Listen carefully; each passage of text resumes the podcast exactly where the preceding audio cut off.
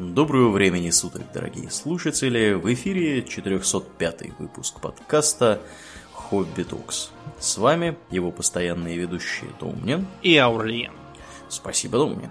Итак, от темы безобидной и очень даже уютной мы переходим в мрачный мир далекого будущего – где всегда война. О чем же мы, Домнин, поговорим сегодня? Сегодня мы поговорим о ереси Хоруса.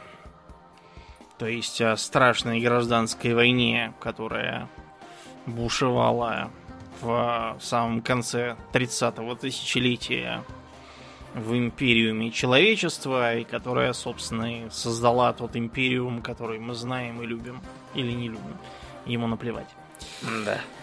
Итак, началось все с того, что император человечества вышел из сокрытия и обнаружил, что Землю пора спасать, ибо она э, во время долгой ночи совершенно погрязла в э, междуусобных бранях местных правителей и император повел свои войска во время, так сказать, на войны за объединение. Войска у него состояли во многом из так называемых громовых воинов. Это были своего рода прото-космодесантники, тоже снаряженные в Power Armor, похожей конструкции, только более архаичной. И тоже генетически модифицированные. Но только они модифицировались уже из взрослых людей, чтобы быть способными этот силовой доспех на себе тащить. Вот, и их руками император э, всю землю покорил, всех, всю оппозицию разогнал и вышел в космос, добрался до Марса, где заключил э, марсианский пакт, или как это называют сами э, Адептус Механикус э, Олимпийский пакт, потому что он был на горе Олимп mm-hmm. заключен. И он э, был, с одной стороны, признан э, одним из аспектов амнисии с точки зрения марсиан, с другой стороны, он сделал исключение в своей воинствующей атеистической доктрине для их религиозных воззрений, поскольку без Марса и техножрецов было невозможно повести дальнейший поход на э, обитаемые людьми сектора, чтобы вернуть их в лоно цивилизации и объединить в единую империю. Техножрецы передали ему свои легионы титанов, свои верфи и вообще свои инженерные познания. Поэтому для них было сделано такое вот интересное исключение, которое до сих пор действует, даже несмотря на изменившиеся э, условия. Для того, чтобы вести э, войну по всей галактике, император сотворил примархов. Богоподобных, потому что они из его генетического семени, э, и сверхчеловеческих по своей генетической сути личностей. Э, они росли, так сказать, с эмбрионального состояния в специальных баках, э, скрытых под гималайскими, или, как их к тому времени называли, гималазскими горами на Земле. Дело просто в том, что к тому времени уже многие топонимы изменились, многие исторические личности забылись и смешались, поэтому не удивляйтесь, что эм, знаменитый корабль Эйзенштейн, который у нас сегодня будет фигурировать, он э, назван в честь знаменитого режиссера и физика. Mm-hmm. Ну, то есть они смешали Эйзенштейна с Эйнштейном. Да.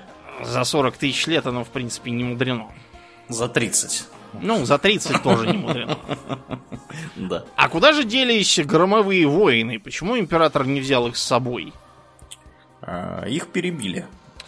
Ну, официально да. они все пали в последней битве за объединение Земли, и э, честь им и хвала, и все такое прочее, да, но да. на самом деле, конечно, они не все пали, а они еще были, но поскольку это все были уже, во-первых, взрослые люди, подвергнутые опасной процедуре, вот, во-вторых, они все были умышленно изменены так, чтобы стремиться только к войне, и к мирной жизни были совершенно не приспособлены. То есть это было такое средство. Э, пока была цель для средства, средство существует. Когда цель исчезла, средство становится ненужным и даже опасным, поэтому э, их всех перебили руками и частью э, того, что потом станет имперской гвардией, Астра Милитарум, а частью Легио Кустодес, то есть как бы охраной личного дворца императора на Земле. Частью, частью космодесантом. Ну, на, нарождающимся. Нарождающимся, да. Потому что, как я уже сказал, примархи зрели-зрели, но дозреть им не довелось. Потому что в один прекрасный или ужасный день они взяли и пропали. А все потому, что губительные силы, а именно боги хаоса, а, а еще конкретнее лично Цинч, потому что он специалист по предсказаниям и аналитике, Э, рассудили, что если такие существа, как примархи, примкнут к императору, то он покорит всю галактику и ослабит их хватку на коллективном бессознательном.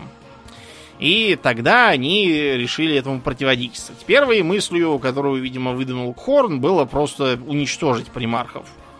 Но этого было совершенно невозможно сделать, поскольку император создал зная об их существовании, создал специально против богов хаоса э, мощные психические обереги на капсулах, где вызревали примархи. И э, из-за этого боги хаоса решили вместо этого разбросать их по галактике, распихав их по населенным планетам, чтобы они там, эм, так сказать, пожив среди людей без э, направляющей роли своего отца, выросли в совершенно не то, чего он хотел. И во многом им удалось добиться своей да цели. Уж. А, поглядев на то, что примархи сгинули, император действительно не растерялся и создал 20 легионов космодесанта. Вот. А, некоторые из них, причем, были созданы действительно, как Аурлиен сказал, еще тогда, когда война на Земле шла, и они помогли положить конец э, ставшим ненужным и даже опасным громовым воинам. Ну, то есть это, по сути, следующая итерация. Это, да, следующая воинов. итерация, да-да-да. Под, так же, как потом были типа примарисы, про которых, опять же, идет Бугурт. Наверное, такой же, какой был у Громых воинов, когда их решено было списать в утиль. А, крестовый поход привел к полной безоговорочной победе, которая была символически, так сказать, подчеркнута триумфом на Уланоре. Уланор это была столица крупнейшей на тот момент известной империи зеленокожих. По-моему, вплоть до третьей кампании на Армагеддоне более крупной концентрации орков и гротов в одной точке не было. Как на Уланоре. В общем, э, Уланор был весь э, раскатан под э, такой три, триумфальную площадь, типа как Красная площадь в Москве. Uh-huh. Вот, механикусы там э, устроили огромную, огромную такую, действительно, площадь, украшенную монументальными памятниками, в том числе, например, э, там были черепа варбоссов орков, которые на таких постаментах подсвеченных стояли. Горели вечные огни, в общем, парад удался на славу. Все, даже те, кто не был космодесантником, но сражался на Уланоре, получили э, уникальные ордена из оникса и золота, которые должны были носить на своей форме. Э, сделаны были эти ордена в том числе с использованием гильз от болтеров, которых там нашли на поле боя. И, соответственно, 14 легионов, которые присутствовали при битве на Уланоре, тоже участвовали в параде. А, с ними также было девятеро примархов. Фулгрим с Финикии, это просто планета в честь той Финикии называется. Очень красивый и нарядный, в золоте и платине. Магнус Красный, Алый Король, Э, большой любитель варпа и, интересовавшийся тем, что там за существа живут. Несмотря, кстати, на запрет императора. Лоргар Аурелиан, молчаливый религиозный фанатик, который горел внутри религиозной жаждой деятельности, но мало это выражал. Его полная противоположность Ангрон. Он вырос в качестве гладиатора на отсталой планете, Э, по всякому поводу и настроению приходил в ярость и был очень склонен к насилию из-за того, что у него в голову был внедрен специальный имплант, который гладиатором на его планете устанавливали, назывался ногти мясника. Потому что он как ногтями впивается как бы в мозг и с одной стороны причиняет боль, а с другой провоцирует ярость. А, во главе имперских кулаков Рогал Дорн. Железный человек, совершенно невозмутимый, дисциплинированный, всегда готовый, которого ничем было нельзя удивить. От белых шрамов был их примарх Джагатай Хам, Хан, а, в отороченных мехом одеяниях, а, таких на монгольский лад – поскольку все белые шрамы, они списаны со степных кочевников. От кровавых ангелов был их э, крылатый Сангвиний со своей кровавой гвардией. И, наконец, э, герой Улланора, примарх лунных волков, которого звали как? Хорус его звали. Хорус его звали, да. Хорус, который должен был, как первый из найденных императором и долгое время находившийся, так сказать, с ним наедине, его самый любимый сын, который должен был получить новый титул воителя. Воителем его объявил личный император и передал ему э, верховное главнокомандование великим походом, После чего император внезапно объявил, что он э, возвращается на Терру, чтобы заниматься там другим очень важным проектом. А его воинские дела окончены, и он передает их своим примархам. А, кроме этого, он объявил о том, что теперь помимо военного совета, вернее, вместо военного совета, который был до этого, а, создается Совет Терры, который будет представлять собой гражданскую администрацию, управляющую всей империей и ее ежедневными, так сказать, бытовыми проблемами. Эти новости повергли примархов в смятение разной степени тяжести, поскольку часть из них была сильно удивлена тем, что император их покидает и куда-то уходит, и с ним нельзя будет больше общаться, по крайней мере, какое-то время. Другие завидовали тому, что воителем был назначен именно Хорус. Ну, то есть, например, Сангвини, его самый первейший и старейший друг, и, например, Фулгарим, были рады, что Хорусу такое досталось. А вот э, Жильман и Ангрон нет. Они не одобрили этого дела, посчитали себя обделенными. Учреждение гражданского правительства тоже не понравилось примархам, поскольку получалось так, что они воевали и кровь проливали, своих фактически сыновей теряли в бою. Ну, типа, император он дедушка, а не сыновья, а космодесантники внуки. Эта э, структура показала потом свою уязвимость э, из-за того, что многие космодесантники оказались более лояльные папам, а не дедушкам. Как это, в принципе, обычно бывает, папы в целом на детей больше влияния оказывают, чем дедушки. Ну и поэтому гражданская администрация для них воспринималась как э, некая бюрократия, которую честным воякам посадили тут на головы совершенно непонятно зачем, при том, что они, в общем, ожидали, что они будут составлять правительство сами, а, возможно, получат части империи в своего рода ленные владения.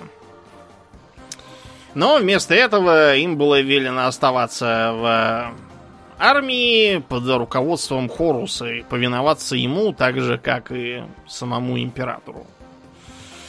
Зачем император отправился на землю?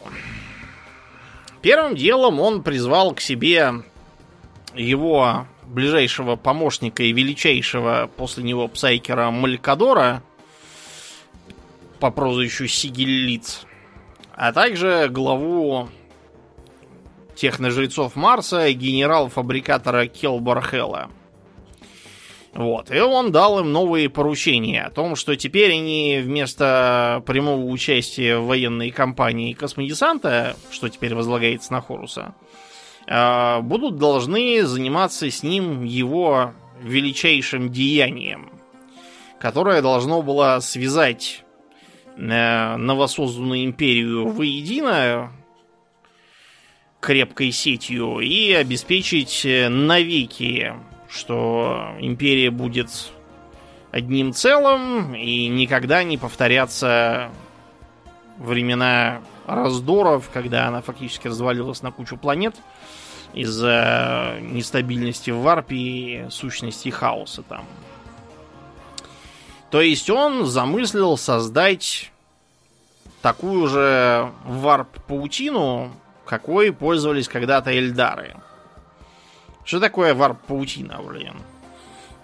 Я так понимаю, что это нечто существующее вне пространства да. и вне э, времени. Причем она, она же не в варпе, кстати, находится. Нет, в этом она находится... весь плюс. Да, да, да. Она одновременно и не в реальном пространстве, и не в варпе. То есть Своего она находится где-то подпространстве. Таком. В каком-то подпространстве, да. И она позволяет, собственно, перемещаться из точки А в точку Б довольно быстро Э, и при этом она может быть разного размера, и в ней каким-то образом можно дышать. Вот. Хотя при этом она как бы открывается вообще абы куда. Я так понял, что этот вопрос не в том, что она может дышать, в том, что тебе не надо там дышать, потому что она вне времени. Тебе там как бы не надо обмен веществ производить, ты там как бы есть и, и нет. Угу. Угу. Что-то ну, такое.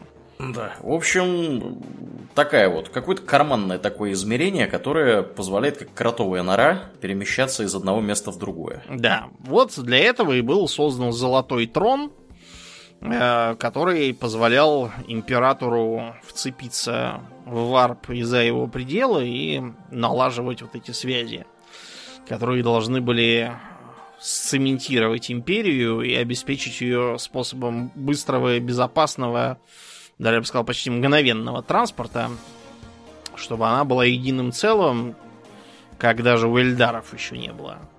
Если бы это ему удалось, то, может быть, Империум бы даже затмил э, державу великих древних, чем черт не шутит. Однако среди космодесанта уже зрели семена недовольства. Как я уже сказал, некоторые были недовольны гражданским правительством, другие тем, что император их покинул, третьи не любили других э, примархов и считали их за своих конкурентов, но глубже всего э, семена раздора проникли в примарха Лоргара, который был главой легиона несущих слова. Э, Лоргар жил на планете на которой действовали самые разные культы. Вот, и в частности он э, предвидел как примарх пришествие некоего бога-императора, который сможет э, создать новую единую и истинную веру. Вот поэтому на планете Колхида, где Лоргар со своим приемным отцом Кол Фероном жил, ему удалось устроить э, тоже небольшой крестовый поход, всех э, покорить и загнать свой культ императора бога, как он понимал. Поэтому, когда император туда прибыл, его там уже встречали с цветами и звоном колоколов, и несколько месяцев шли религиозные празднования в честь долгожданного пришествия Мессии. Несмотря на то, что император это все не одобрил, он считал, что будущее за научным атеизмом, э, тем не менее, отрицать энергичность и успешность Лоргара было глупо. Вот, и он призвал его в свой поход, несмотря на то, что периодически пытался втолковать ему свое видение имперской истины, э, которая исключала какую-либо форму религиозного поклонения, а также чародейства. Император считал, что будущее за рационализмом, логикой, светом образования и просвещения, а все эти религиозные заморочки ничему хорошему не привели ни на Земле, нигде бы то ни было еще. Помимо общечеловеческих, у него были и свои личные довольно серьезные причины полагать, что поклонение богам к добру не приводит. Так вот, несмотря на то, что Лоргар как бы покорился руководству своего отца, в душе он все равно продолжал относиться к нему как к богу. А, и в ходе крестового похода несущие слова разрушали чужие храмы, сжигали священные книги местных религий и вели себя, в общем, как крестоносцы. Приемный отец Лоргара Колферон был э, первым капитаном и кардиналом несущих слова – вот. Э, в процессе Лоргар даже написал специальную книгу Лектицо Дивинатус, где доказывал, что император это божество, которому единственному должно поклоняться человечество. Эм, как это ни странно, именно эта книга потом стала, в общем, основой для имперского культа и экклезиархии в целом. Прикольно. Да. Причем, что интересно, у меня сначала сложилось впечатление, что они там косплеят э, не крестовые походы, вот крестовые походы, а самых настоящих арабов. Потому что планета у них была пустынная, и имена у них там тоже довольно своеобразные. Ну, вот. это То тоже. Есть такой, получился у них такой бленд. Между крестовым походом да. и джихадом. Да, да, да, да есть да. такое. Угу, угу. А, в процессе похода император, как я уже сказал, неоднократно пытался объяснять Лору, что так делать не надо, но когда он увидел, что до него это не доходит совершенно, он решил устроить ему показательную порку и отправил ультрамаринов во главе с Рабаутом Жиллиманом, а, а также еще и тем самым Лакадором Сигелитом, как своим первым помощником, чтобы уничтожить э, столицу планеты Хур под названием Монархия. Монархия это был такой специально построенный э, храмовый город, который несущие слово полагали за идеальный, который должен был представлять собой такой один большой храм императора. Ее сожгли э, всю к чертовой матери, после чего несущих слова поставили на колени путем э, псионической силы внушения императора. И еще раз объяснили, что не надо так делать и не надо устраивать культ вокруг императора. Лоргар э, удалился в затворничество и ни с кем не общался, кроме как со своим приемным отцом Корфероном. Корферон утешал его тем, что э, есть у него одна мысль, которая могла бы доказать, что император не прав. И он повелел призвать первого капеллана, несущих слово по имени Эребус. Вот, к тому времени он уже был давно советником Корферона. Чтобы тот поведал ему о сущности древней колхидской религии – и Эребу сказал, что есть на свете боги, которым когда-то поклонялась старая вера на Колхиде. И они существуют вполне ощутимым образом. Более того, они не только принимают поклонение, даже и требуют его. Они поначалу не говорили Лоргару, что должен переметнуться на сторону новых богов, а просто предлагали ему отправиться и доказать существование этих богов, чтобы можно было опираться в диалоге с императором, так сказать, на аргумент. Он говорит, бога нет, а мы говорим, нет, есть, даже целых четыре. Да, вот смотрите, вот они сидят из варпа, да. смотрят на вас. Один с топором, другой со щупальцами, третий неопределенного пола, а четвертый, четвертый интриган. Да, чему-то хихикает. Ага, вот-вот. Таким образом, они подбили Лоргара на секретный поход, который с той поры стал известен как паломничество Лоргара. Его легион отправился, правда, в компании пяти членов э, Легио Кустодия, специально посаженных, чтобы за ними надзирать, а, в тот угол галактики, где бушевал самый большой из э, постоянных варп-штормов, ныне известный как Око Ужаса.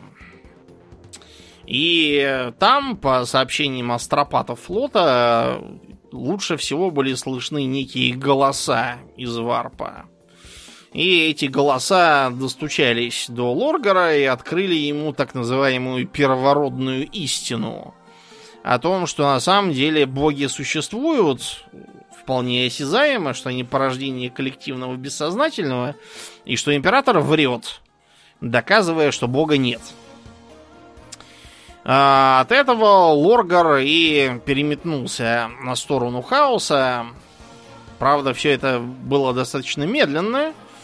А, они поначалу считали, что просто ведут своего рода философско-богословский диспут, а когда стало понятно, что диспуты кончились, уже было поздно. Лоргар и его легион совершенно погибли для Империи. Тем временем Хорус.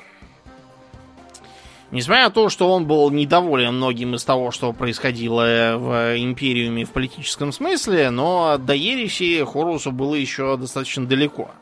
Более того, Хорус сам себя винил за свои мысли касательно того, что все не так и не то, и считал, что император лучше знает, а у него какие-то дурные сомнения, которые надо вырвать из, из своего сердца. Э, Еще одной вещью, которая тревожила Хоруса, было полное незнание о том, чем именно занимается император. То есть вот ушел куда-то и все. Что он там делает? Шесть соток на даче вскапывает или, может, чем-то важным занимается, абсолютно неизвестно. Если бы император сказал своим детям, что он делает, может быть, э, дело кончилось бы и не тем, хотя кто его знает. А так он нам не доверяет, что ли? Может, он нам ерундой занимается, сидит в бане с девками, пока мы тут его бюрократов терпим. Ага. Так вот, э, на э, одном из спутников планеты Дэвин э, легион лунных волков э, воспринял местную традицию таких воинских братств. Ну, какие у варварских племен бывают вот, которые устраиваются для молодежи, чтобы их, так сказать, закалять э, в качестве воина, вводить в небольшие походы и всячески их юношески инициировать во взрослых. А, Здесь-то на Хоруса и обратил свое еретическое внимание Лоргар. А, на Луне Дэвиса произошла вспышка хаотической ереси. Местный губернатор э, Юджин Темба э, поддался чарам Нургла и обратил большую часть населения э, и подчиненных ему войск в чумных зомби, а также вооружился эм, ксено-мечом, посвященным Нурглу, вот, которое, надо вам сказать, ему злонамеренно подсунул как раз тот самый капеллан Ребус из несущих слова.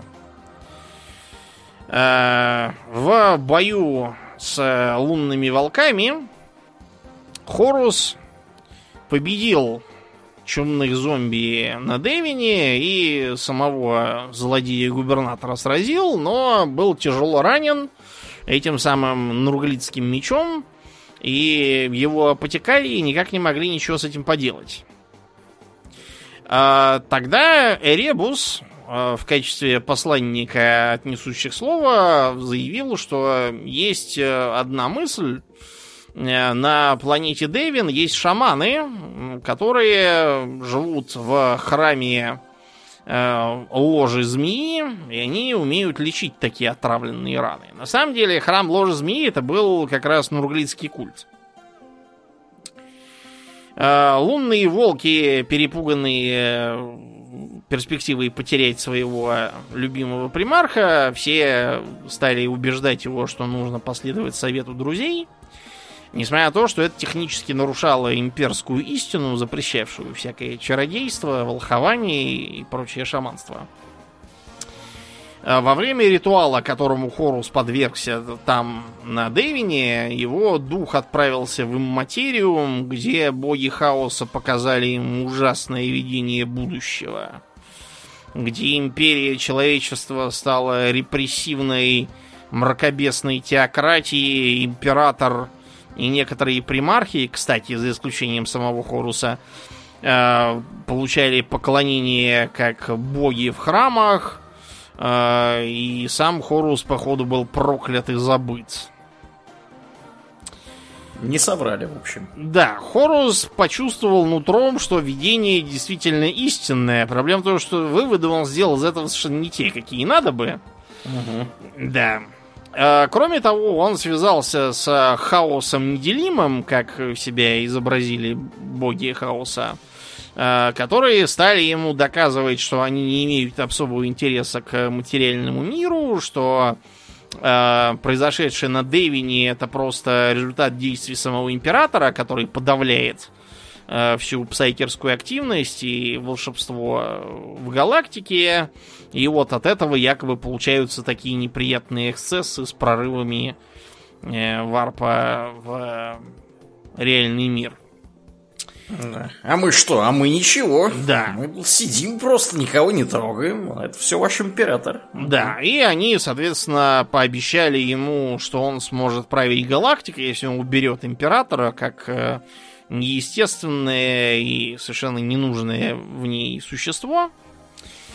Эти семена упали на благодатную почву э, его зависти, его эгоизма, его недоверие к отцу, э, обида на то, что отец его как бы и бросил, и подчинил его каким-то приказным людишкам, так сказать. Э, и тогда Хорус переименовал свой легион в сынов Хоруса э, и принес присягу верности хаосу неделимому.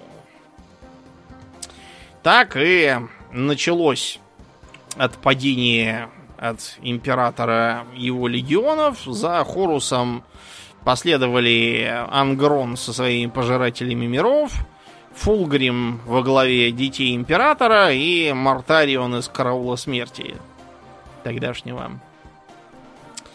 А также многих из Адептус Механикус и из простых э, имперских гвардейцев тогдашних.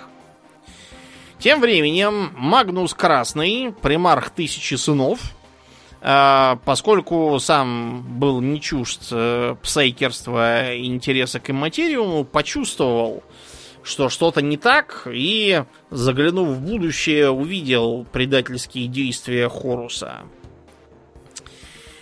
А дальше у него было два варианта. Первый отправиться к императору конвенциональным способом, зная, что это займет огромное время. А, вариант номер два нарушить, собственно, установленные императором порядки и использовать чародейство, чтобы связаться с отцом. Магнус выбрал второй вариант. А, и своим псайкерским сообщением совершенно поломал э, императору все его психические защитные обереги во дворце на Терре, которую он построил специально, чтобы обезопасить э, свой проект по созданию паутины для человечества. Сами понимаете, император был совершенно не рад тому, что ему так напортили, потом еще отыграется. И потому отказался поверить Магнусу, что Хорус, его ближайший любимейший сын, его предаст, и вместо этого решил, что это Магнус доигрался наконец со своим чародейством, э, и повелел тогда Лемону Русу, который ненавидел Магнуса, отправиться во главе космических волков – а, а также прихватить с собой э, немых сестер. Это уже тогда был... Существовал их орден, сейчас он в составе Инквизиции действует. Тогда они занимались как раз охотой на всяких колдунов и псайкеров. для того, чтобы арестовать Магнуса и доставить его на суд на Терре. А, пока Лемон Рус направлялся туда, обрадованный, что наконец-то можно щелкнуть по носу Магнуса, которого он не любил за его псайкерские увлечения, а, получил э, послание от Хоруса, который убеждал его, что Магнус притворяется, будто он сдается и без сопротивления направится на Терру, а на самом деле это подлая засада. И как только они высадятся на Просперу, планету, сразу им всем и карачун от вероломного Магнуса. А, поверив Хорусу, Лемон Рус а, атаковал Просперу, и таким образом Магнус, хотя и изначально был верен, был подтолкнут тоже к, извене, к измене. Тем временем на Иштване-3 местный губернатор ударился в поклонение Сланеж, которые к тому времени уже некоторые, не, не, короче, уже действовали на планете, и объявили о независимости от э, Империума, объявили, что у них тут будет свой слонишитский мир с Блэк Джеком и шлюхами в самом прямом и буквальном смысле. А, поэтому с земли Хорусу было велено захватить этот мир и зачистить его столицу, Харальный город, так называемый. А, под руководством Хоруса было четыре легиона, по сути. Сыны Хоруса, пожиратели миров, караул смерти и дети Императора, которые уже предали и перешли на сторону хаоса, но среди них всех было где-то до трети лоялистов – которые на предательство не пошли бы никогда. Поэтому этот приказ Корусу послужил его плану по зачистке собственных рядов. А, на Иштван-3 были направлены после бомбардировки десантники. Причем все эти десантники были как раз из той трети лояльных к императору. Им удалось захватить столицу Иштвана-3, но тут на планету были сброшены бактериологические бомбы, а, которые совершенно истребили всех их и вообще все на планете, что было. Однако, капитан Сол Тарвиц из состава Детей Императора а, в тот момент был на борту флагмана Андрониус и раскрыл этот замысел Э, прежде чем его исполнили. Э, вместе с э, капитаном Натаниэлем Гарро из Караула Смерти им удалось захватить фрегат Эйзенштейн, вот он как раз, Ага. Вот. И э, отправиться на поверхность Швана-3, чтобы попытаться предупредить своих о том, что сейчас случится. Тогда те, кого им удалось предупредить, зарылись там поглубже и уцелели после бомбардировки. А, хотя все остальные погибли, и э, психический шок был так силен, что даже астрономик помутился на некоторое время. Uh, увидев, что не все лоялисты убиты, Ангрон, с недаемой своей вечной яростью, отправился с 50 ротами изменников на планету uh, и стал истреблять лоялистов, какие там попались почти всех их перебив, э, кроме небольшой горстки вместе с капитаном Гарро, улетевшими на Эйзенштейне и направившимися на Терру, чтобы предупредить императора. Остальные там все практически погибли, э, сраженные многими из э, будущих поборников хаоса. Например, там отличился в карательной операции Люций Вечный – знаешь, почему он вечный?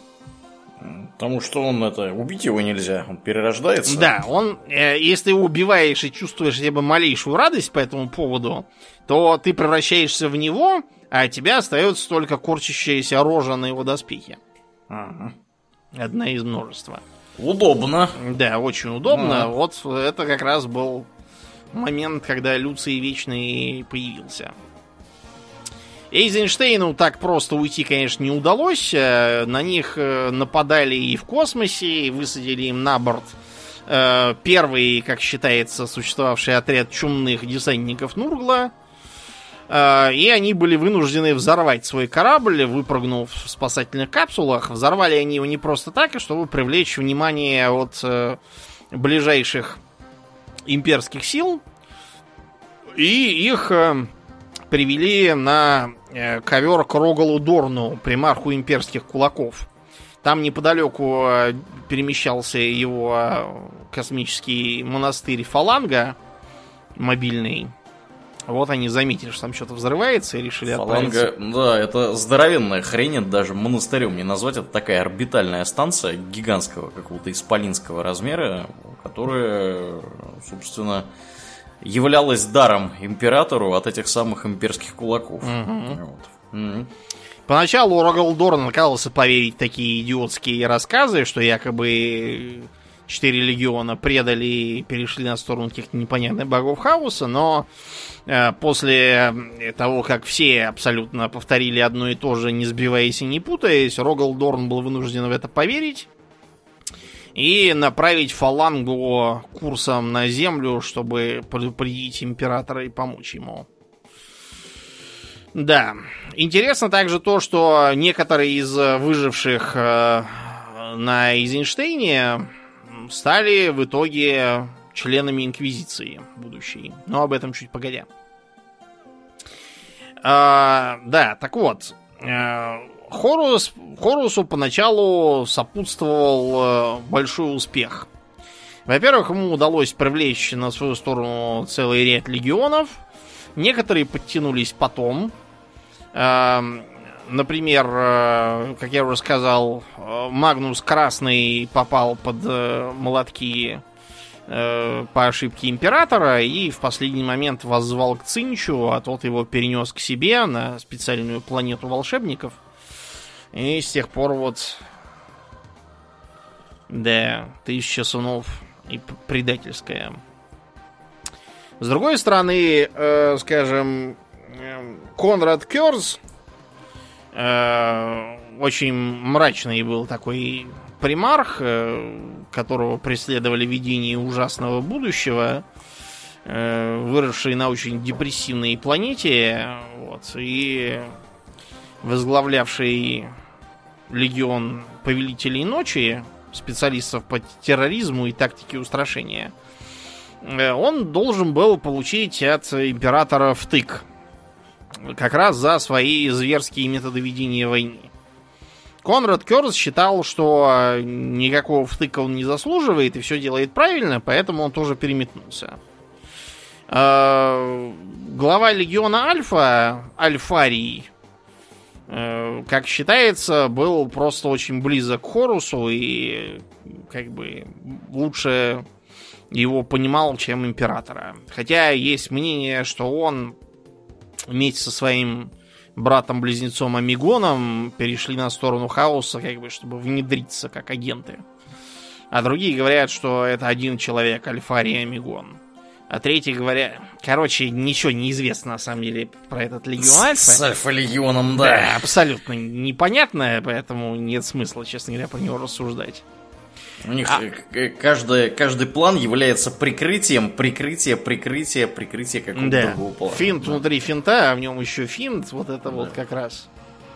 Про них, да. Да, про них, поэтому действительно иногда Легион Альфа действует так, словно он как бы не совсем и хаос, в общем, непонятно ничего с ним. Э, так вот, а глава Железных воинов, примарх Пертурабо, э, считал, что во время войны им доставались все самые тяжелые участки, вот, и ничего как бы хорошего они в итоге от этого не получили.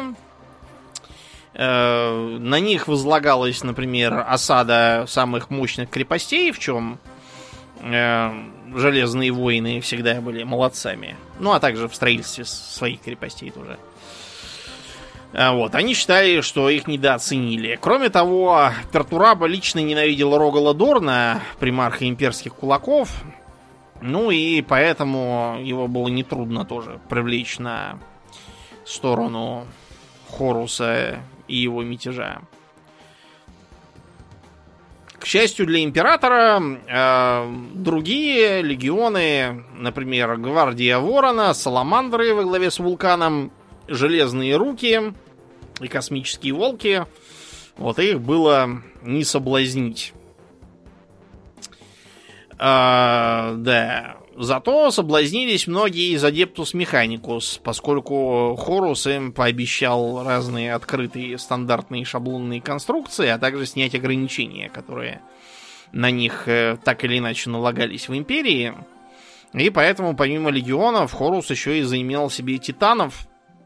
Ну и там по мелочи флот, э, многие отряды имперской гвардии тоже перешли, какие-то добровольно, какие-то просто потому, что командуют, э, подчиняемся, кто, чего, зачем, это их не волновало.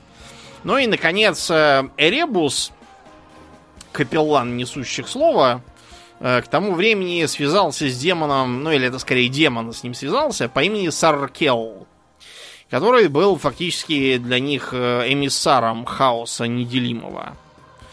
Он пообещал им помощь со стороны сущностей хаоса, демонов, демонхостов, демонеток и, в общем, всего такого, а взамен требуя уничтожить императора, который будто бы строит э, некие машины, которые уничтожат варп и материум, псайкеров, свободу воли и, в общем, все, все уничтожит просто, что можно.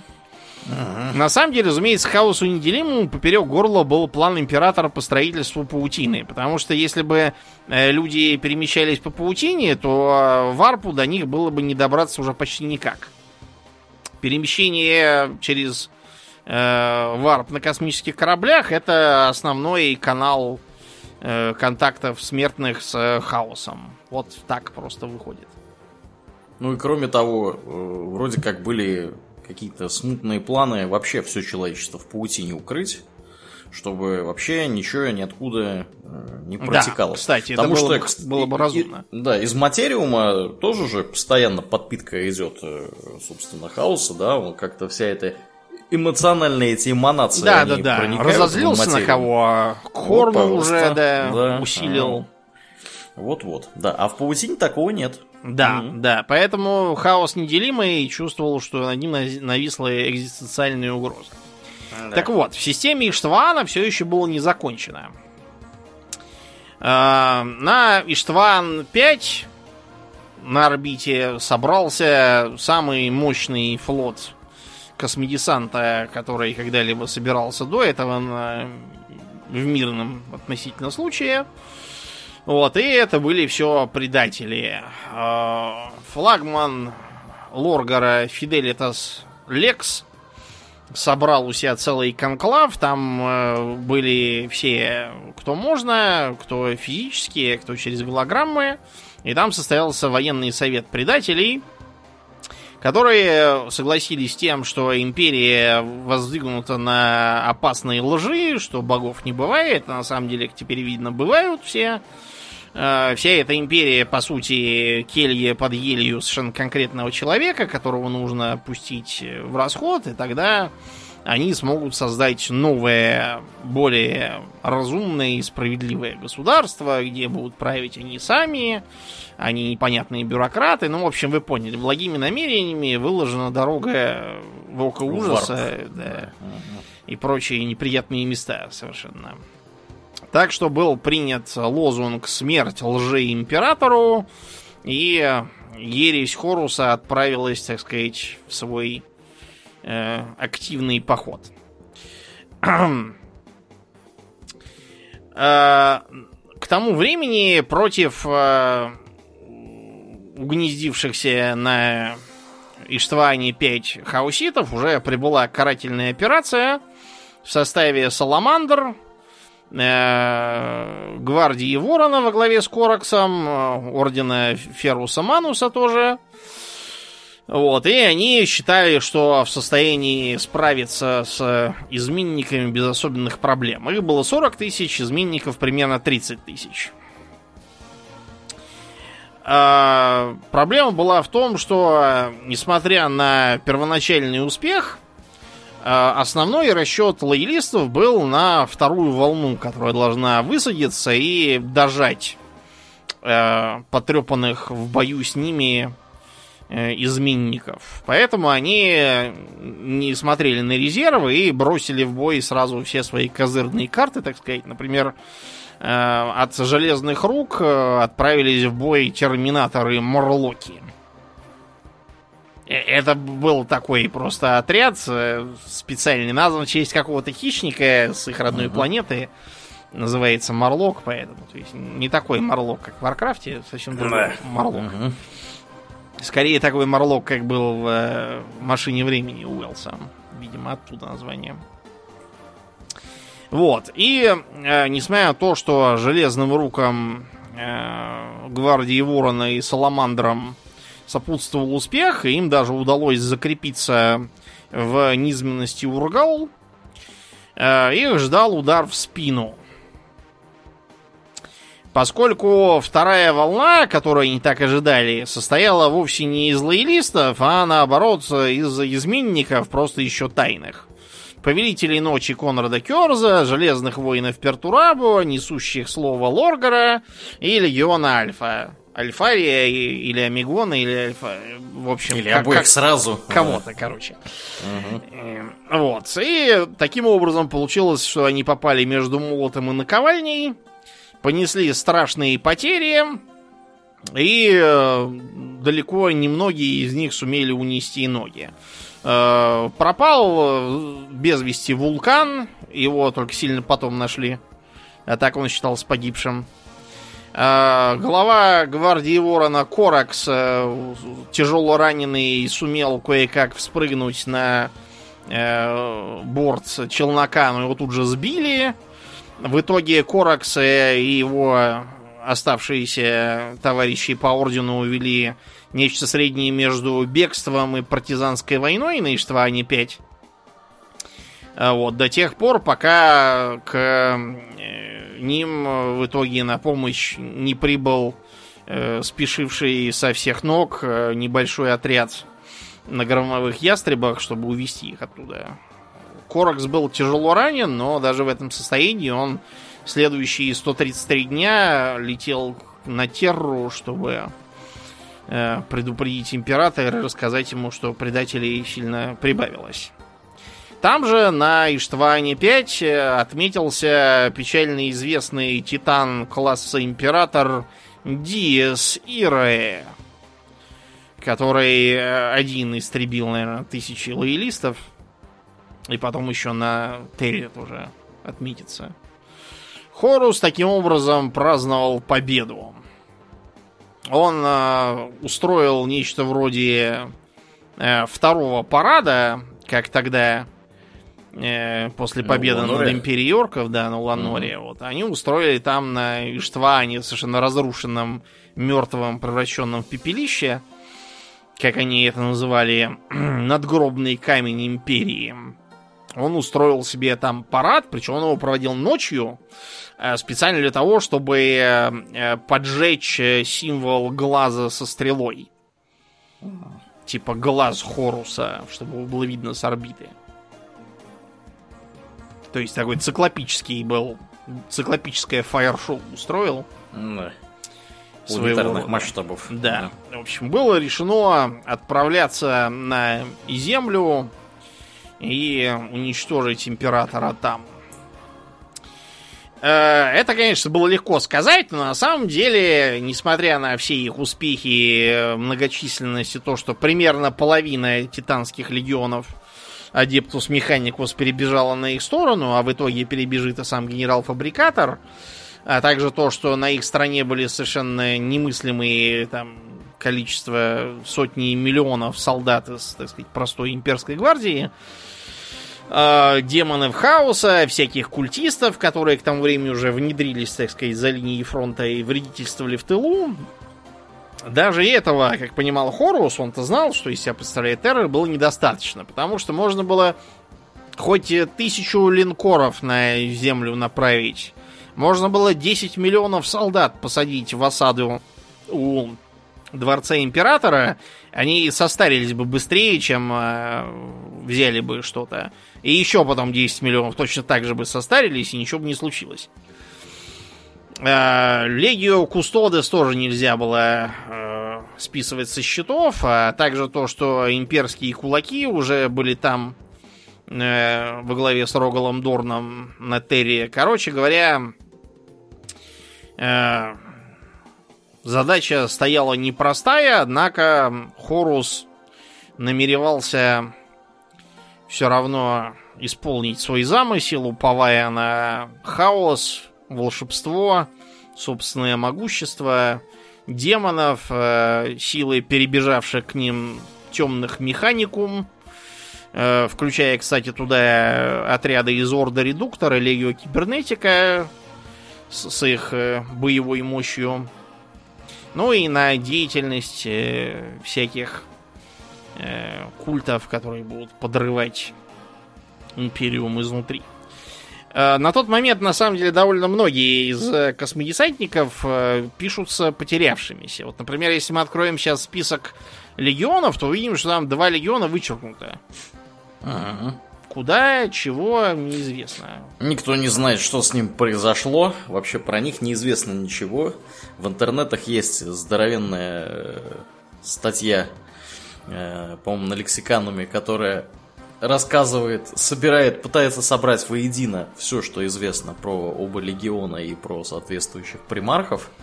Вот. Там делается, делаются разные степени обоснованности догадки. Вот. Но, скорее всего, мы не узнаем никогда, что это Есть были за легионы. даже Да. легенда, да, что когда враги наступают и надежды не осталось, вдруг появляются некие десантники в черной броне без знаков различия и принадлежности и приходят на помощь.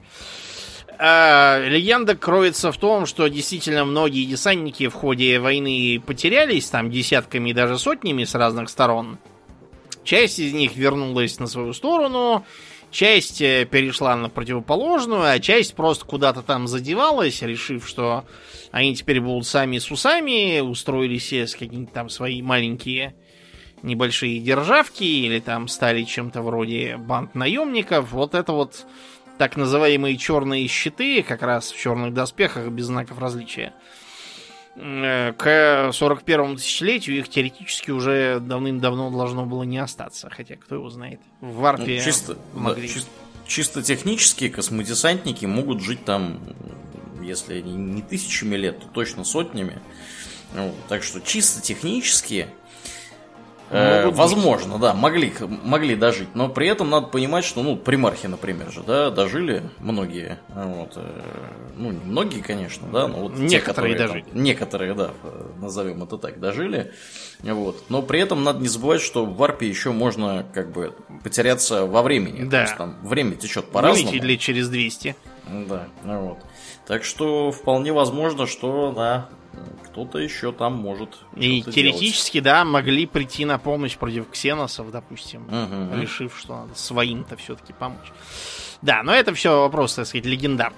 Известно точно, что когда стало известно о катастрофе на Истване-5, э, Малкадор Сигелит, э, который к тому времени уже успел организовать клады ассасинов, клады не не от слова клад, который в землю закопан, а от слова Клада. клада. Мгм. Вот кто занимался, например, классификацией там животных всяких, те знают, что там тоже есть клады. Мгм. Эм, просто как бы подразделение, скажем так. Из этих клад потом выросли, собственно, Офицу Ассасинорум и их школы. Так вот, они как раз были та заложены под руководством Малкадора Сигелита.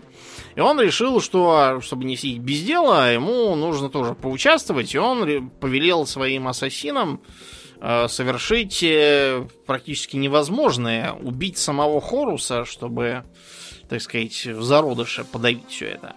Сразу скажем, что э, из этого ничего не вышло в итоге, но тем не менее было все равно достигнут важный успех. Клады соединились в э, команду, где присутствовали представители от каждой из них. Они там все разные. Одни снайперы, другие отравители, третьи специалисты по псайкерам, четвертый по ядам, пятый еще там почему-то. А, э, пятые могут менять внешность фи- физически, причем не обязательно под человека. Да, вот э, эта команда действительно отправилась, чтобы внедриться на подконтрольные Хорусу планеты. Э, э, в частности, на планету Дагонет. Дагонет это была одна из планет, на которой Хоруса э, почитали, наверное, превыше самого императора.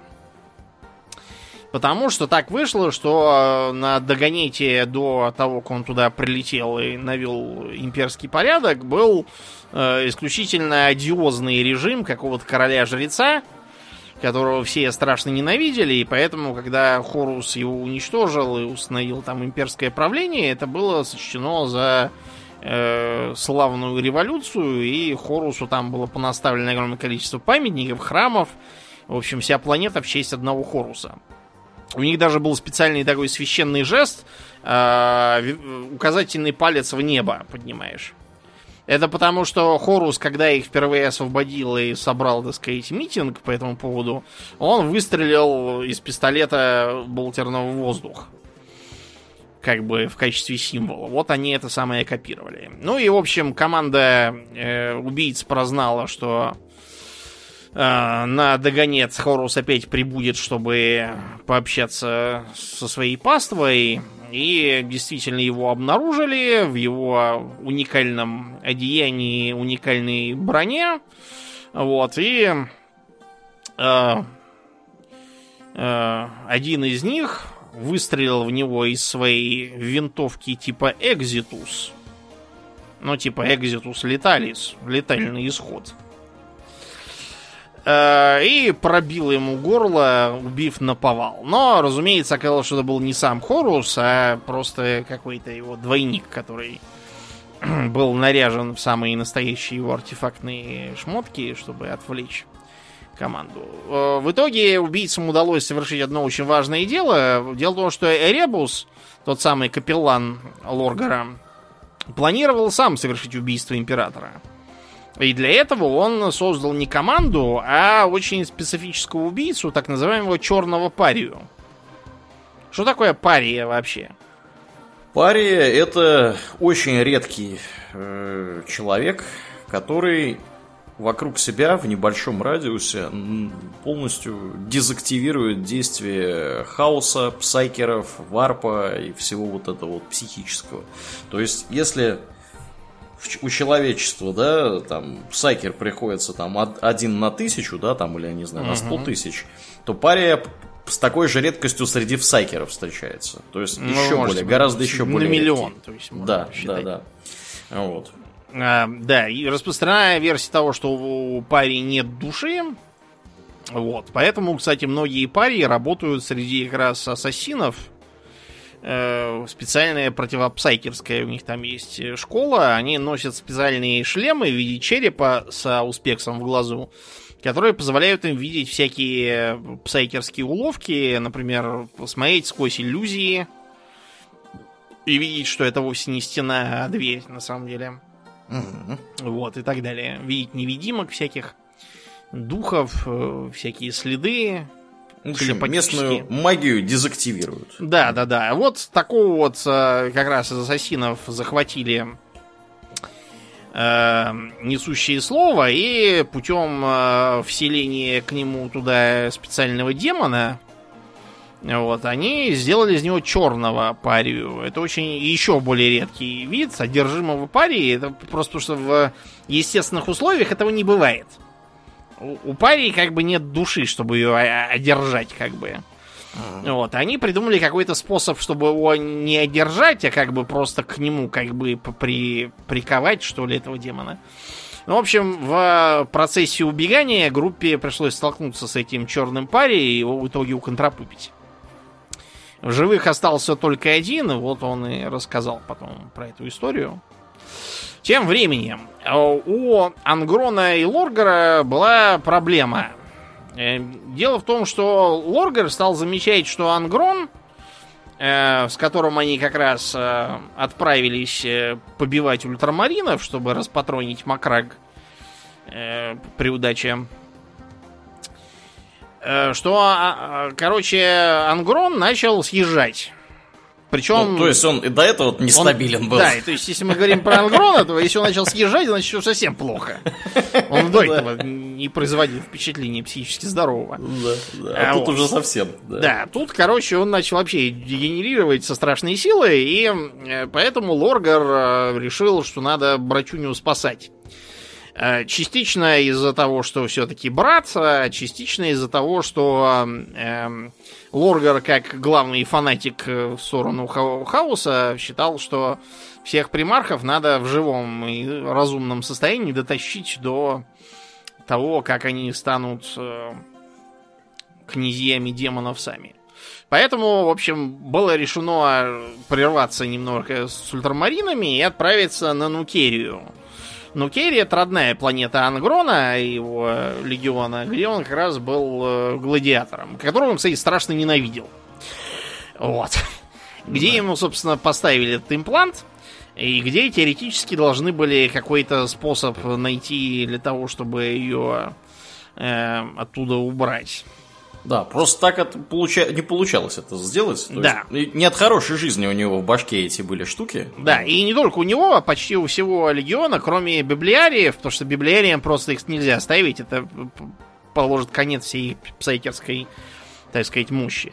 Поэтому, кстати, библиарии были среди подопечных Ангрона чуть ли не самыми нормальными людьми, что их в итоге и угробило. Потому что в э, ходе сражения на орбите, где э, на них налетели ультрамарины, и Желлиман чуть-чуть было не убил и Лоргара и Анграна, вот, им удалось от него отбиться, и э, таким образом э, Ангрон превратился доведенный до полнейшей ручки своими этими имплантами и болью от ран, которую ему причинил Желлиман, превратился в князя демонов, вот, и Желеман едва унес оттуда ноги. Первым, кстати, что сделал э, Ангрон в своем демоническом обличье, это перебил всех своих библиариев.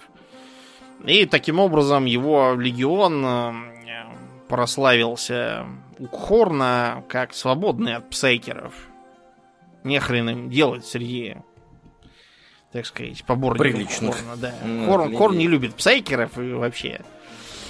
А, Сангвиний тоже чуть было не попался в э, когти хаоса из-за того, что Хорус его обманул. В том, что Хорусу удалось пронюхать о страшной тайне Ордена Кровавых Ангелов. Какая у них тайна, Аурлиен? Выбери какую, у них больше, чем а, одна. Я имел в виду та, которая скоро начиналась, вампиризм.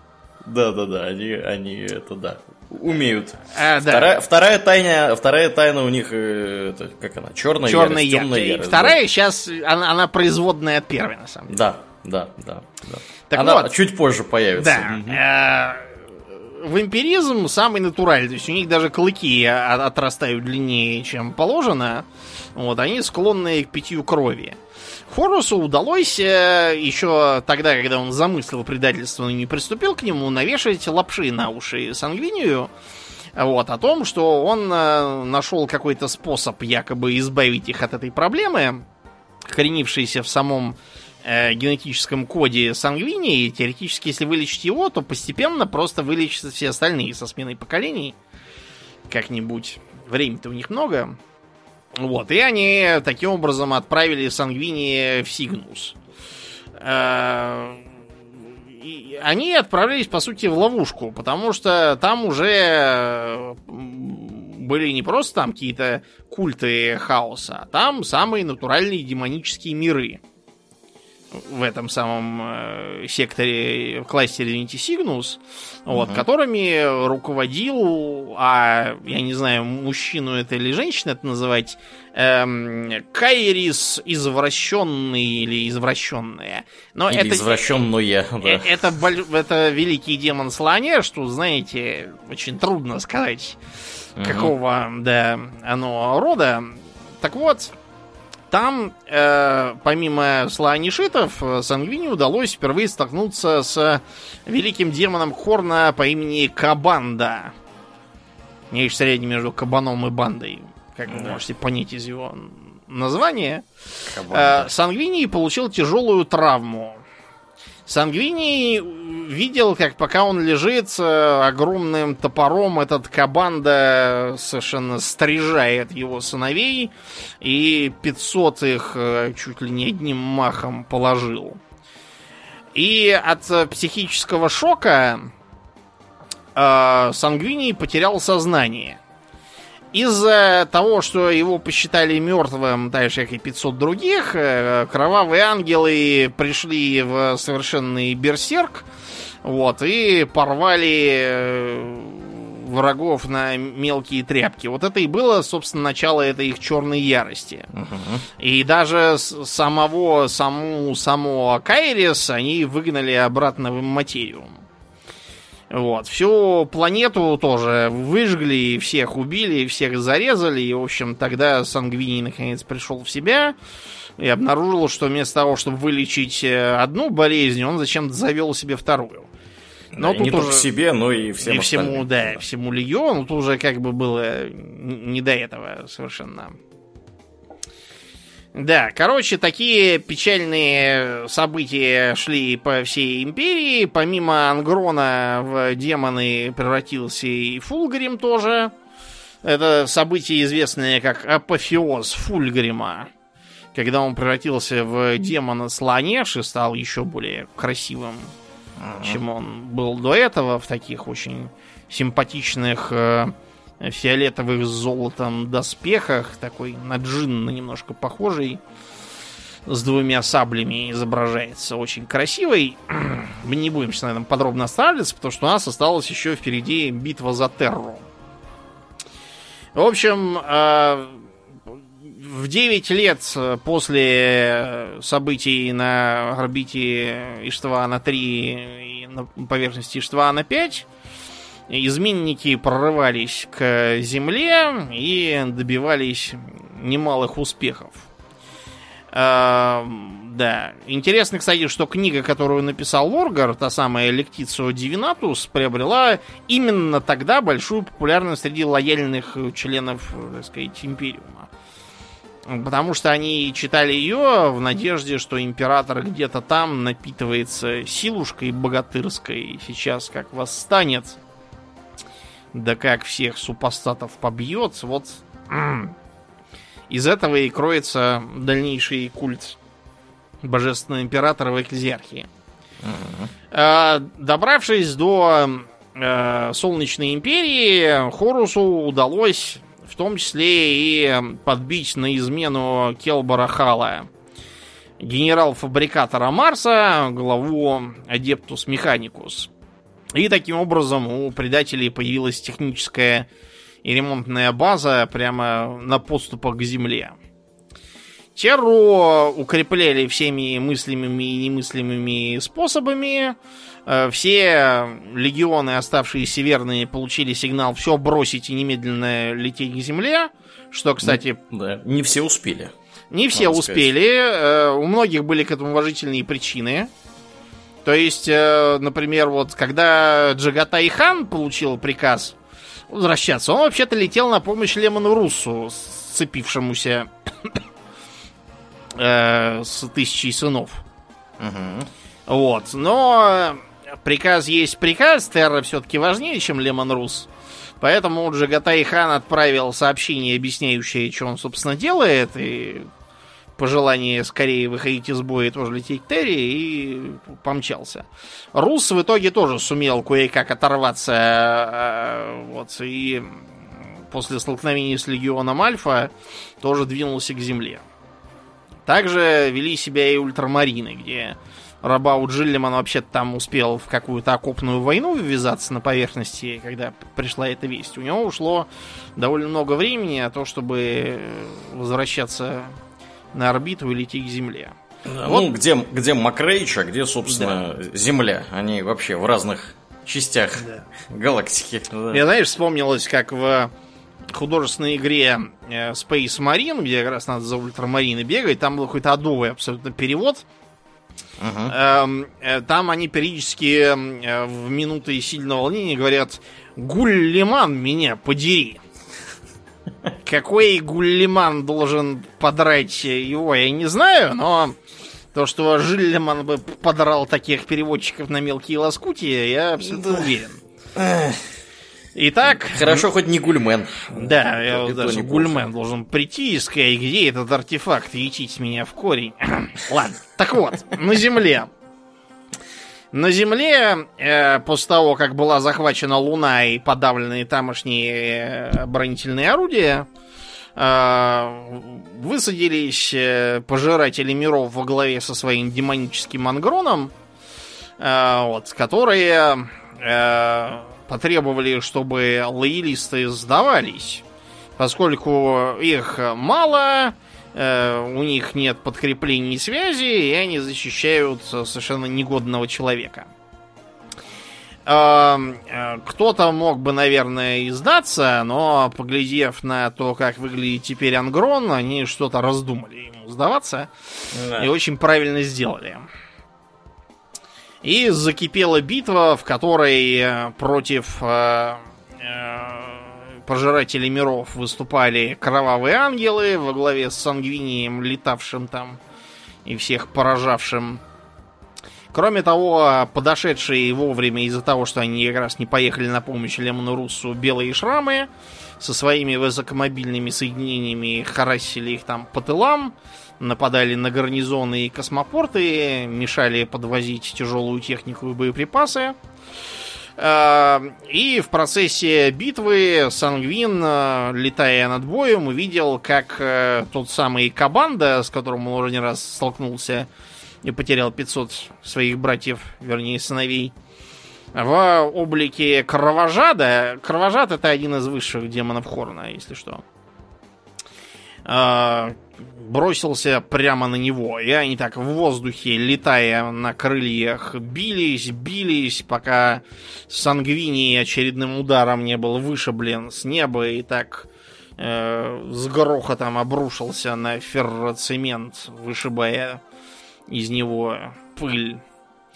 А, но все-таки Сангвини был не убит, а только немного оглушен, помотал головой, взлетел обратно, ухватил э, кабанду за руки, за ноги и об колено его сломал просто. С сангвинием шутки плохи. Да, и поэтому кабанду с тех пор еще тысячу лет было не видать и не слыхать. Да, ну тут надо сделать э, оговорку для тех, кто еще не догадался. Демоны варпа, они не убиваются, они Никак. обратно в варп отправляются просто. Вот. Потом ну, они опять могут оттуда приехать. Да, в зависимости от того, что за демоны, как его контрапупили, так сказать, решается, сколько лет он будет там еще сидеть да. и не сможет появиться. А также, как трудно ему это будет сделать в случае, если ему кто-то захочет помочь ускорить этот вопрос. А, тем временем, внутри крепости, а, поглядев на то, какая измена эм, в империи появилась, причем частью из-за личных качеств э, таких как там зависть, жадность, э, высокомерие, а частью просто из-за дурости и наивности, как вот у Магнуса Красного было. Если бы он со своей прекраснодушной дуболомностью не полез ломать императору его э, псионические обереги, и все было бы совсем по-другому. Короче говоря, э, император вызвал Малькадора Сигелита и сказал, что есть две задачи. Первая. Нужно собрать самых надежных людей, каких можно, и создать из них э, следственно-оперативный орган, который позволил бы вот такие вот эксцессы давить в зародыше.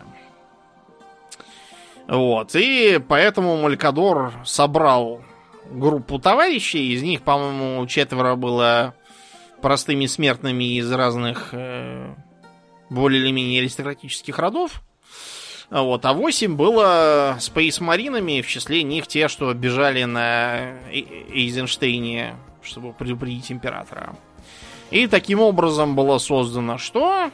Инквизиция. Инквизиция, да. В частности, из э, десантников, прилетевших на Эйзенштейне, было созданы серые рыцари. Подразделение mm-hmm. Орда Маллиус. Специалисты по борьбе с демонами. Кроме того, у Малькадора была еще и вторая задача.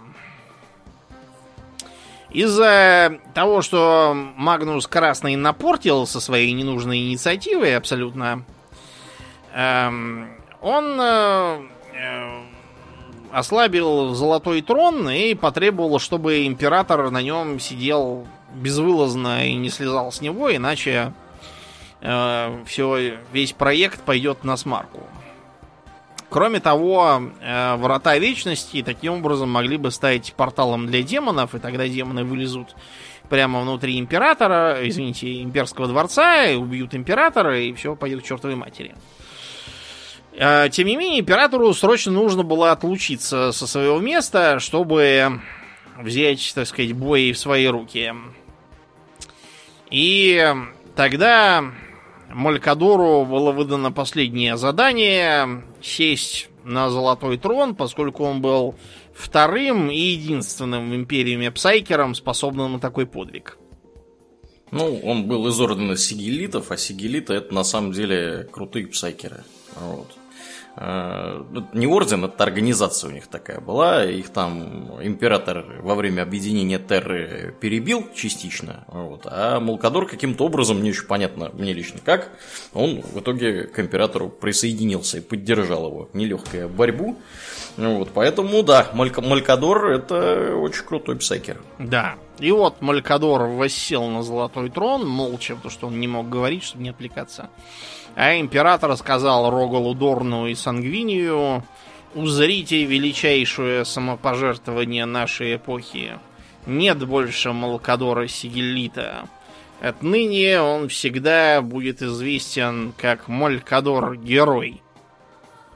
И оставив Малькадора, сжав зубы, удерживать на себе золотой трон, э, они втроем выдвинулись на последний бой. Дело в том, что э, Хорус к тому моменту получил через капеллана Эребуса, которому, в свою очередь, демоны там насвистили из варпа, что уже летят темные ангелы, космические волки, а за ними уже и ультрамарины. И только они все прилетят, конец придет Хорусу. Хорус понял, что он проиграл. Осада Врат Вечности могла длиться еще неизвестно сколько. К тому времени оставшиеся лоялисты доберутся до Земли, и его мятежу придет конец. И, э, видимо, частично как признание поражения, частично как последняя своя ставка отчаянная, он приказал э, убрать пустотные щиты вокруг своего корабля, которые не давали телепортироваться на борт силам лоялистов. Э, поняв это как вызов, император человечества вместе с Легио Кустодис, с Сангвинием, Рогалом Дорном, ну и, соответственно, кровавыми, кровавыми ангелами и имперскими кулаками, самыми крутыми, каких удалось найти среди относительно целых, телепортировались на борт Мстительного Духа, флагмана Хоруса. Э, из-за того, что Хорус использовал свое чародейство, телепортировались они все как назло в разнобой в разных концах э, корабля, и поэтому им пришлось воссоединяться долго и мучительно, пробиваясь сквозь кучи хауситов по дороге. Поэтому первым до Хоруса добежал Сангвиний. Он был тяжело ранен в предшествующих боях с Кабандой и вообще, но тем не менее ринулся на своего бывшего лучшего друга, который в последний раз предложил ему переходить на правильную сторону истории. Но э, Сангвини отказался и, сумев пробить небольшую трещинку в терминаторской броне Хоруса, пал, убитый до смерти. Э, следом прибежал император, увидел своего крылатого сына мертвым. И увидел, как Хорус стоит над ним и в глаза ему насмехается. Говорит, что дурак ты, папа. Отказался ты от того, что тебе истинные боги предлагали. Врал нам, что богов не бывает никаких. Вот, и что теперь делать-то? Поклонись мне, и тогда жить тебя оставлю. Но император уже был очень старый, он всех этих богов и их приспешников знал как облупленных давным-давно, и сказал, что это сам Хорус, как дурак, попался в марионетки к злобным богам, и теперь других у него способов нет, кроме как убить мятежного сына. Э, битва была жестокой, и совсем было императору конец пришел, ему и глаз выбило, и руку оторвало, и лежал он уже помирающий, как тут прибегает какой-то... В одних источно написано, что кто-то из кустодисов, в других, что кто-то из имперских кулаков, третий, что даже некий имперский гвардеец по имени Алланий Благочестивый, я, честно говоря, сомневаюсь в этой сказке про имперского гвардейца. Никто бы имперских гвардейцев не взял на, на борт мятежного духа. Разве что, чтобы их там похоронить сразу. Короче говоря, он прибежал и попытался вступиться за императора, но Хорос даже не удосужился с ним биться, а просто призывал свою псионическую мощь и просто его с него просто содрал все и броню, и кожу сразу. И заодно, чтобы да. два раза не вставать. Да, да, просто вот как, как дунул на него, так э, этот самый мифический Аллани благочестивый рассыпался. И император, вторым глазом это увидев, э, последним своим псионическим ударом нацелился в ту самую трещину, которую верный Сангвиний пробил в доспехи Хоруса и поразил его копьем из чистого варпа. И э, увидел он уже в материуме, как э, душа его сына Хоруса стоит и плачет и просит простить его и сожалеет о своем предательстве. Но кто раз попал под влияние губительных сил, тот и в другой раз попадет, поэтому император сказал, что, сынку, помогли тебе твои хауситы? Я тебя породил, я тебя и убью. И уничтожил Хоруса. То есть совсем уничтожил. Вообще. Чтобы и души от него не осталось. Потому что если бы осталась душа, то было бы что? Лет, а через, что? лет через тысячу-другую ждите князя демонов. демонов. Да, конечно. А, ну, понятно. Придет как миленький. Вот. И э, гибель Хоруса изгнала сразу всех окрестных демонов обратно в хаос. Извините, в варп своем. И э, изменники все тоже от психического шока пришли в панику и побежали кто куда.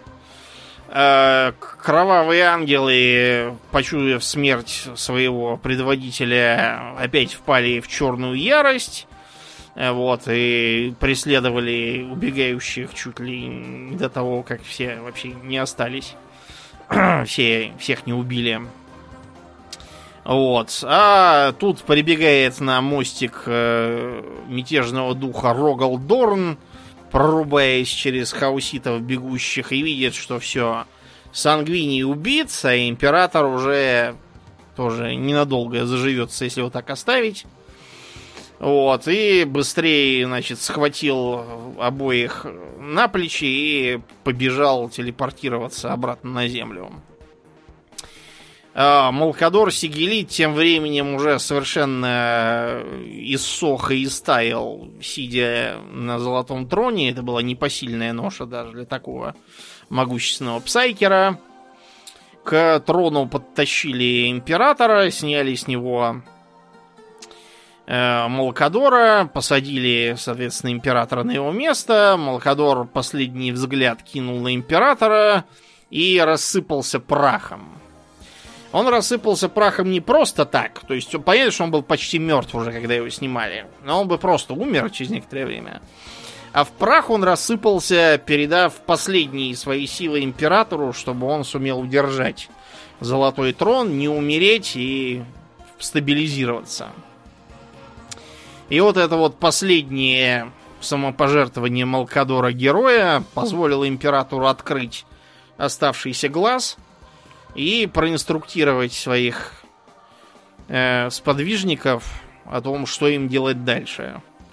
Бороться с силами хаоса и вообще губительными силами везде, где только можно, защищать человечество, а он их с того конца поддержит. И все, закрыл глаз и замолк на 10 тысяч лет. Так вот, с той поры и сидел до последних событий, про которые мы как-нибудь отдельно поговорим. И вот таким образом ересь Хоруса привела к созданию Империума, как мы его знаем. Э, Хорус, как я уже сказал, видел в материуме видение кошмарного будущего, где император ни жив, ни мертв. Империя это мракобесная теократия, а сам Хорус проклят и забыт, ужаснулся и попытался с этим бороться, и сам все так и сделал. Да. Потому что нельзя верить никаким видениям, которые тебе показывает хаос. Даже если они правдивые. Ну, особенно если они правдивые, я бы сказал. И на этой нравоучительной ноте будем заканчивать. Да. Как и обычно, мы благодарим наших подписчиков у Дона Патреона. На этой неделе мы особенно благодарны Аделю Сачкову, Алексу Лепкала, Александру Сатлеру, Атлантию, Дарксу Фортуна, Даше Альберту, Николаю, Нобу, Ежу, Артему Гоголеву, Борису из Санкт-Петербурга, Жупилу Империализма и Петровичу с Васильевичем. Огромное спасибо вам, ребята, что продолжаете нас поддерживать. Также мы напоминаем всех, что у нас, всем, что у нас есть группа во ВКонтакте, канал на Ютубе, Инстаграм. Приходите и туда, у нас там тоже интересно. Ну, а на этом у нас на сегодня все. Мы будем перемещаться после шоу. Мне остается лишь напомнить, что вы слушали 405 выпуск подкаста Хобби Токс. И с вами были его постоянные бессменные ведущие Домнин И Аурельян. Спасибо, Домнин. Всего хорошего, друзья. Пока!